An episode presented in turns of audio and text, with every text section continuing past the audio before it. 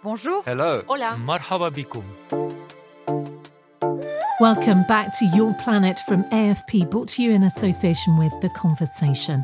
I'm Anna Cunningham. Good to have you with us as we continue our journey together, exploring some of the possible solutions that could hold the key to moving planet Earth into a more sustainable future. We're examining those planetary boundaries, the red lines that scientists say must not be crossed, or else we're in big trouble. This time, our focus is on water. It seems the most obvious thing to state, but without water, the one key building block to life on Earth, well, there is no life. From humans to animals to plants, nothing can survive without water.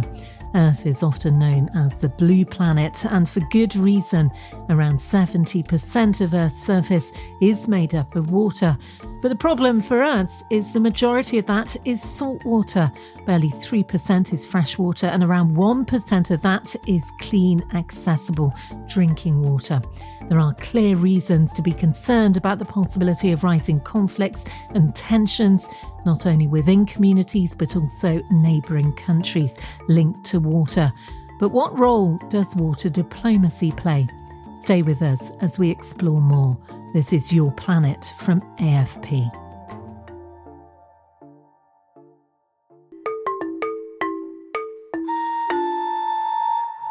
Water is humanity's lifeblood. From the food we eat to the ecosystems and biodiversity that enrich our world, to the prosperity that sustain nations, to the economic engines of agriculture, manufacturing, and energy generation, to our health, hygiene, and survival itself. Water This was right. New York, March 2023, at the United Nations Water Conference. but water is in deep trouble. We are draining humanity's lifeblood through vampiric overconsumption and unsustainable use, and evaporating it through global heating. We've broken the water cycle, destroyed ecosystems, and contaminated groundwater. Antonio Guterres, the UN Secretary General, made his warning clear, echoing the conclusions of a UN and UNESCO report that sounded the alarm for Earth. The planet, they said, is at imminent risk of a global water crisis. From Uruguay to the Mississippi riverbanks, people are struggling with water shortages. For this American farmer, the low water levels have seriously impacted the transportation of his harvest. but we're begging for a rain. I mean, it's just crazy. We need a good rain up north to get this river up, and everybody would feel better. Everybody, the farmers, everybody. I mean, it's just it's it's crazy how everything's happening right now. Water sources have been drying up as temperatures rise and even break records. China, for example, hit 52 degrees Celsius this year. That's nearly 126 degrees Fahrenheit. Iraq was a scorching 48. That's nudging 120 Fahrenheit. Richard Connor is a lead author of UNESCO's Water Report. He says between 2 and 3 billion people worldwide are experiencing water stress. Worst case scenario is quite simple. Populations, whether it's cities or even rural populations, cannot survive if they don't have enough water. So it will be uh, an exodus. It will either they'll have to move or they will die.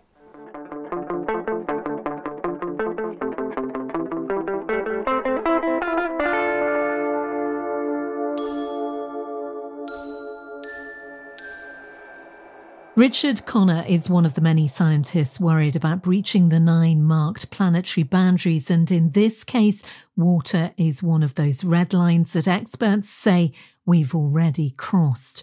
Let's get into the science part. Charlene Descollonges is a hydrologist engineer based in Paris, working on the protection of water and water resources. En fait, il s'agit de la limite planétaire de l'eau verte. L'eau verte, c'est This is the planetary limit of what's called green water. That's water that is evapotranspired by plants. In other words, the rain that falls on the Earth's surfaces is linked to the phenomenon of evapotranspiration by plants and forests in particular, which actually recycle rainwater. The fact that there is massive deforestation, intensive agriculture, and urbanization have all profoundly altered this green water issue. There's a colour identification system in play here. Green water is water that's absorbed into the earth and then evaporates. Blue water is for rivers and streams, and grey water is wastewater. Le grand cycle de l'eau à l'échelle mondiale. The big water cycle connects all our countries. In other words, we all know that water evaporates from the oceans and reaches the continents. Part of the rainfall that reaches the continents is therefore linked to this oceanic influence, but it's also, and this is rarely mentioned, linked to evapotranspiration by plants. And when the water cycle goes awry, the whole planet suffers. It worries Charline Descollonges. Vraiment, tout est lié. On a des sortes de Everything is linked. We have a sort of remote connection of the water cycle, so much so that when we deforest the Amazon, it has repercussions on rainfall in Peru. When we deforest in the Congo, there are consequences for rainfall in Nigeria. Once we have established the fact that the water cycle has no borders, that all the countries in the world are interconnected in this great water cycle, well, we realize that we'll need to talk to each other, to work together to predict and anticipate water crises regardless of the administrative borders that we have established.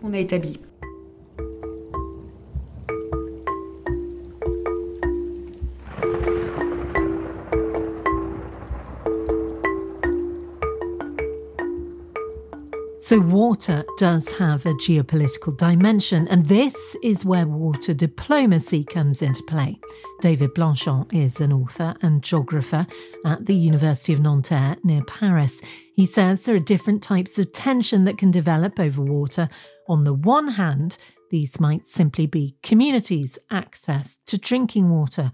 But there's also the issue of demand from all types of human activities, such as industry or agriculture. Here's David Blanchon. Euh, when a country like Syria, Iraq, or Egypt says we're going to run out of water, it's really for drinking water. This lack of water will have an extremely significant impact on agriculture. Water is also essential in the production of energy. David Blanchon points to the Renaissance Dam built by Ethiopia on the Blue Nile River. Since construction started in 2011, the project has been bitterly contested by Egypt, which itself relies on this tributary of the Nile for 97% of its freshwater consumption. L'Éthiopie veut s'affirmer comme puissance émergente. Ethiopia wants to assert itself as an emerging power in the east of the Horn of Africa thanks to hydroelectricity, which will enable Ethiopia, which used to be one of the poorest countries in the world, to become an emerging country. So there are geopolitical stakes that go far beyond the simple issue of building a dam.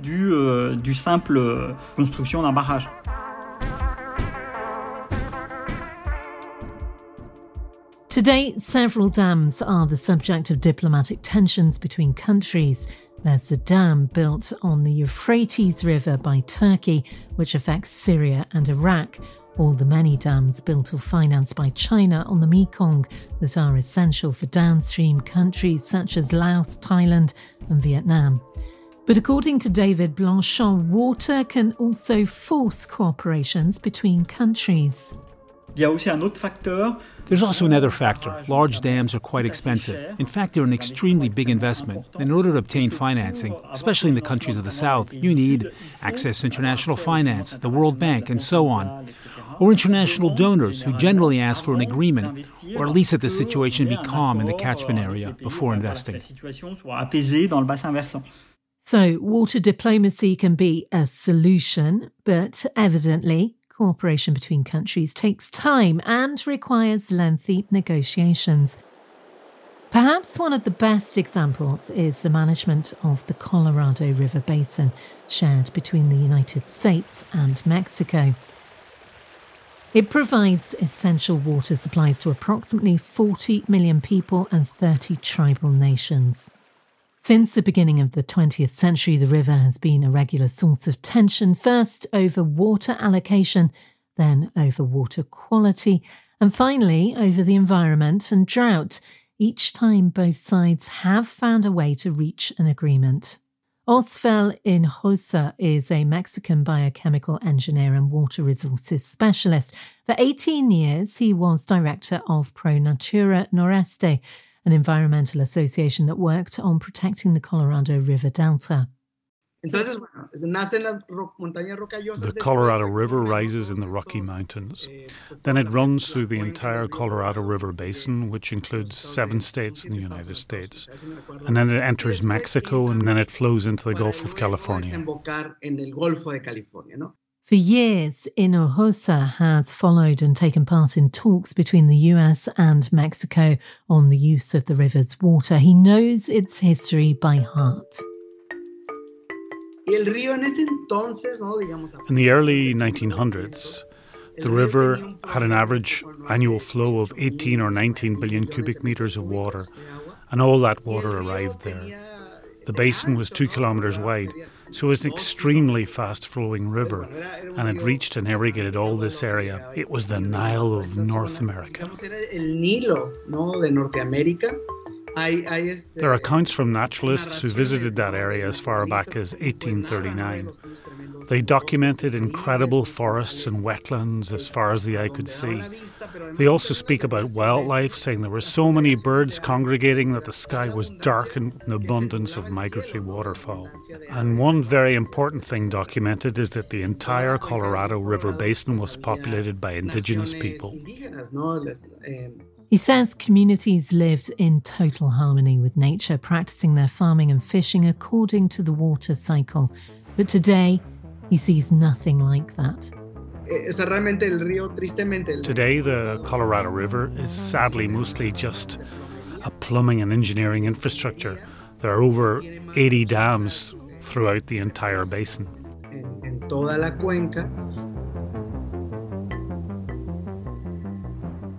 Over the years, the US transformed the river as the population in the American West grew. So too did demand for water. But there were issues between 1960 and 1980.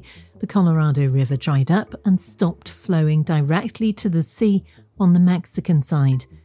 When it comes to cooperation on water diplomacy between the two countries, well, it had, unlike the water itself, been flowing for decades. Their communication is seen as a model worldwide. Way back in 1944, there was an initial agreement signed. It was the Mexican Water Treaty. This was during the Second World War. Germany was trying to get Mexico on its side. America needed to move fast, shoring up its allies. And that's why Mexico was able to secure a 10% deal with the US for access to the Colorado River's water, plus additional or less deliveries in specific circumstances. It was in the context of the Second World War, and Germany was trying to get closer to Mexico. That is why Mexico had leverage to claim for the 10%. But decades later, Mexico had reason to complain. The quality of the water there end was too salty and harming its crops. This came in the midst of the first major global oil crisis of the 1970s. It was a very serious and intense diplomatic crisis. Mexico was in a position as an oil producer to help the US. So when it asked Mexico for help, it said yes, but with conditions. They included international loans and the resolution to the issue of salty water. The international treaty they signed included an agreement on the salinity problem between Mexico and the US. The water to Mexico was to have the same quality from the Colorado River as was delivered to Arizona and California. But the issues didn't end there. Exactly 30 years later, in 2003, the first signs of drought appeared. In Estados Unidos, the United States realized fairly quickly that agreements had to be made to address the shortage problem and what to do if cuts were needed. But it took a further 10 years for an agreement to be reached with Mexico. It included a move to restore the environment of the river delta. Environmentalists say this was one of the most significant international agreements on water. The then US Interior Secretary Ken Salazar described it as choosing collaboration over conflict. The deal stipulated that no matter how low the river level, the US must send Mexico enough to supply 3 million homes, and Mexico could forego some of its share during droughts. Mexico was also allowed to store any surplus across the border in the vast Lake Mead, a huge reservoir by the Hoover Dam on the Arizona Nevada border.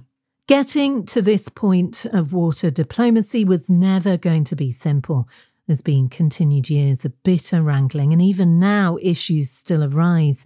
For example, in 2020, Mexican farmers protested over sending water to the US during a drought. Simon Dalby is a professor emeritus at Wilfrid Laurier University in Waterloo, Ontario, Canada. He specialises in the political economy of climate change. The history of, of squabbles over water resources doesn't have a long history of, of, of war. There were great fears years ago that we would be in, have lots and lots of water wars as, as the climate changed. But the history of, of this suggests that in crises there's far more incentive to cooperate over what limited water is available than there is to, to fight, not least because if you have complicated dams and irrigation systems and all the rest of it and you go to war, you end up destroying the infrastructure that you need. And in Mexico, Osvel Hinojosa agrees. It takes patience, he says, as well as skills and trust for this to work in the long term. These are long term, very long term processes. You have to bring in all the relevant actors people who know about that topic and who know about governance issues, legal issues, conflict resolution. And he says they even worked on some team building skills. There was a key moment, a trip that took place in the Grand Canyon, where people from various sectors and countries were brought together on a canoe trip. I think it was for about 10 days. You take people out of the boardroom and put them in another context. Then the mind opens up and relationships are formed and solutions are found.